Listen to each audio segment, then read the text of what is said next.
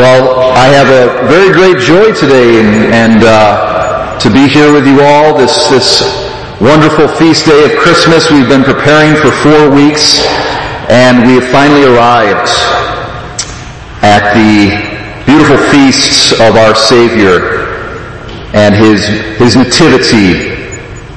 But in particular, this feast pertains to the mystery of the incarnation of God.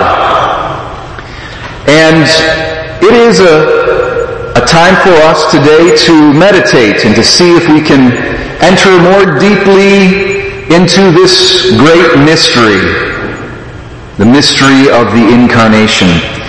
In this mystery are seen two attributes of God. And this mystery, in, in a wondrous and wise way reconciles these two and balances these two attributes of God.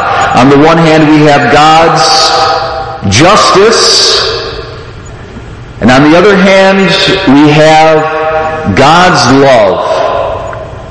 These two attributes of God are seen very clearly in the mystery of the incarnation. First, let's talk about justice of God as demonstrated or seen in the incarnation. God, from all eternity, just like we hear in our gospel in the beginning, from all eternity, God foresaw the entrance of sin into human history. And from all eternity, God freely determined in himself that he would graciously save man from that sin, from sin, from his sin. But not only did God uh, determine to save man from sin, he determined to save man from sin in a particular way. He determined to save man by exacting, and this is important here, this was the particular way that God decided to save man. He decided to save man from sin by exacting an adequate atonement or satisfaction, or if you will, in layman's terms, a payback. An adequate payback for man's sins. Now, this decision, though, on God's part created a sort of dilemma, if you will, in, in the divine mind from all eternity. And there were two horns to this dilemma. On the one hand, who could possibly make an adequate or a sufficient payback or atonement to God. The guilt of sin, of human sin, and sometimes we very much fail to appreciate the gravity of sin, but the guilt of sin is measured by the dignity or the worth of the one who is offended by it. Now, if sin is an offense against God, God is of infinite dignity, of infinite majesty.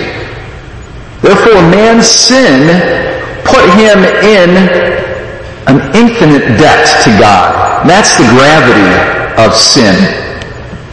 How could man ever pay off such a debt? Man is only finite. He doesn't have the ability in himself to pay off an infinite debt because he's only finite. Only God himself could make such a compensation or a payback for the debt of sin. Only God can appease God in a fully adequate manner. Well, but this immediately runs us into the other horn of the dilemma. And that is if God himself wanted to make an adequate atonement for man's sin, he would need to suffer the consequences of sin. If God were to pay off the debt of man's sin, he would have to be able to suffer the punishment due to sin. But this is a problem because God is infinitely blessed and happy and in himself, in his divine nature, absolutely incapable of suffering. So we've got two horns of the dilemma. On the one hand, who but God could possibly make an adequate compensation or payback for the debts of man's sin. On the other hand, God cannot suffer. And so from all eternity, in between the horns of this dilemma appeared an all-wise and perfect solution. And that is what we celebrate today, my brothers and sisters, the incarnation of God. From all eternity, God determined in himself to become a man and so be able to suffer and to make satisfaction for man's sin.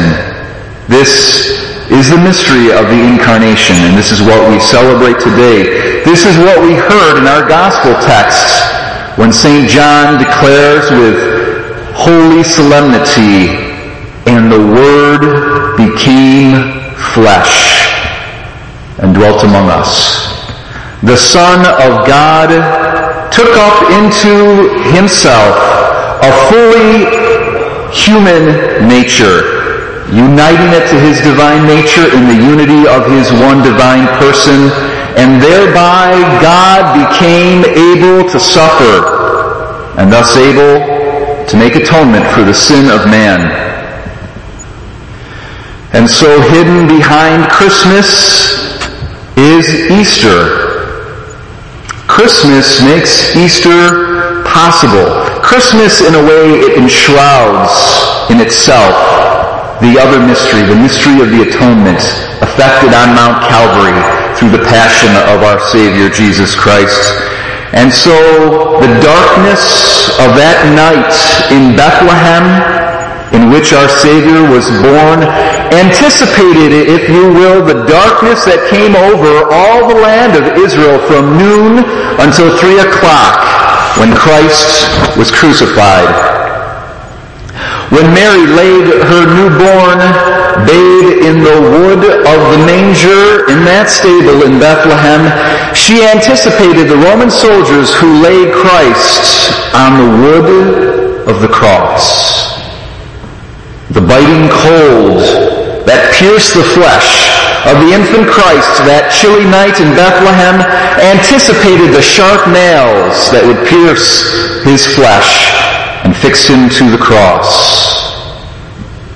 Yes, this is a revelation of God's justice. The incarnation has as its motive the justice of God. But it has more than that behind it as motivation. More profoundly than the justice of God, in the incarnation we behold His love. And that's the other attribute of God that we see in the incarnation. Yes, it is true. God decided to make an adequate atonement for sin and so satisfy His justice, but more profoundly, the incarnation is a revelation of His love because God didn't have to make atonement for sin in that manner. The justice of the cross was not strictly necessary. And this is how we penetrate even more deeply into the mystery of the incarnation. It is an amazing thing to think about that God could have saved mankind from his sin in a different manner than, than the one that he actually did choose to save him through. He could have remitted man's sin and just left it at that. He could have sent us a final prophet who declared to us God's promise to forgive and restore his friendship to all who repent. That would have been perfectly possible. Alternatively, God could have accepted in compensation for the sin of man the sufferings of a mere human being who would have thereby made an inadequate atonement God was free to do that. The one who forgives is free to set the terms and conditions of forgiveness. But God, in fact, did neither of these things. Out of his love, he freely chose the more difficult way. He decided freely that he himself would save man by means of a fully adequate atonement. If this would require him to become man so as to be able to suffer for us, so be it. This was what he freely chose to do for us out of love. This freedom and this love is what Christmas is all about. When we look upon the babe in the manger, let us remember the man on the cross. For God so loved the world that he sent his only Son, so that everyone who believes in him might not perish, but might have eternal life. This Christmas, let us respond in kind to the love that God has shown us in the incarnation of our Lord Jesus Christ. Let us respond to God's love. Let us give ourselves to God and to our neighbor freedom and in love.